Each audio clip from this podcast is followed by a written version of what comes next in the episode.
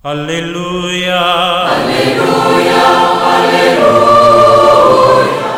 Hola, ¿qué tal queridos amigos? Sean bienvenidos a esta reflexión del Evangelio en este domingo, el 19 del tiempo durante el año.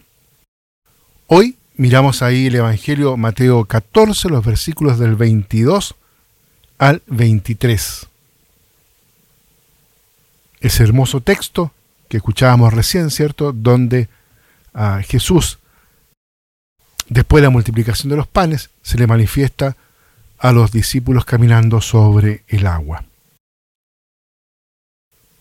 Tal como lo decía recién, después del milagro de la multiplicación de los panes y de los peces, con los cuales había alimentado a la multitud, Jesús nos invita ahora a nosotros, sus discípulos, a verificar nuestra fe. En cada circunstancia estamos llamados a confiar y a dirigir la mirada hacia Él, el Salvador, que responde al grito del hombre. El contexto de la narración evangélica se presenta como limitado en el contraste entre la paz que Jesús vive en oración en el monte y el escenario del lago en el cual navegan los discípulos, acompañados por un viento contrario que pone en peligro la travesía. Viento contrario, signo de un aparente fin que provoca miedo en el corazón de los discípulos. Un miedo que hace dramática y trágica la travesía. Las aguas turbulentas, la figura de Jesús, confundido con un fantasma, el terror de Pedro de ahogarse cuando camina sobre las aguas hacia su Señor. En la noche, especialmente cuando es trágica, estamos llamados a hacer un camino que va de la perturbación al valor de la fe probada, por las dudas y las caídas, del miedo a la tranquilidad de la oración, camino que se lleva a cabo en la experiencia de la salvación. Pedro representa a cada hombre. Cuando la mirada está fija en Cristo y la fe es obediente abandono, entonces en la confianza se puede avanzar. Por el contrario, la mirada encerrada en sí misma y en las dificultades, en la presunción de bastarse a sí mismo, determina la prevalencia del miedo y nos podemos ahogar. Es por la fe que tenemos que estar seguros de que el Señor está cerca, está presente, está con nosotros y nos repite, ánimo, soy yo, no teman. Estas palabras de Jesús deberían ser suficientes para avanzar en el camino de la vida con seguridad y decisión. Sin embargo, el miedo, en Pedro como en nosotros, se convierte en duda. Señor, si eres. Y la condición que se plantea con la propuesta de Dios se transforma durante la prueba y el fortalecimiento de la fe.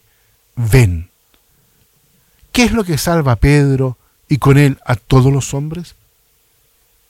No es la frenética búsqueda de certezas humanas, no la confianza en sí mismo, incapaz de soportar el peso del mundo y sus olas, sino la respuesta de Cristo al grito de Pedro, Señor, sálvame. Es un grito de oración al cual responde la potencia de Dios que salva. El ingenio del hombre no es suficiente para encontrar al Señor. El miedo ahoga al hombre, la ilusión de tener todo en sus manos se derrumba miserablemente. Solo la humildad de la fe puede salvar y de hecho salva.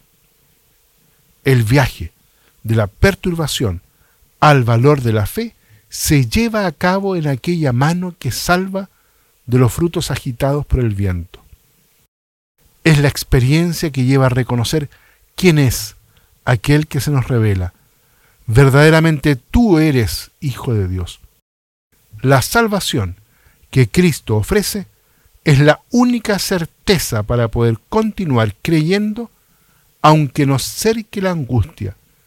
Reconocer como los discípulos que Él es Señor de la creación y de todas las cosas es una garantía de la victoria en la lucha contra el mal.